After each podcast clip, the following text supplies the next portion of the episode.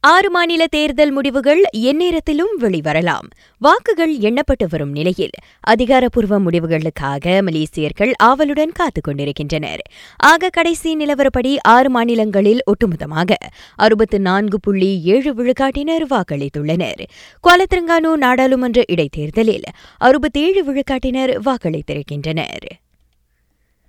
வாக்களிக்க முடியாமல் போனதாக திரங்கானு காவல்துறை நான்கு புகார்களை பெற்றுள்ளது.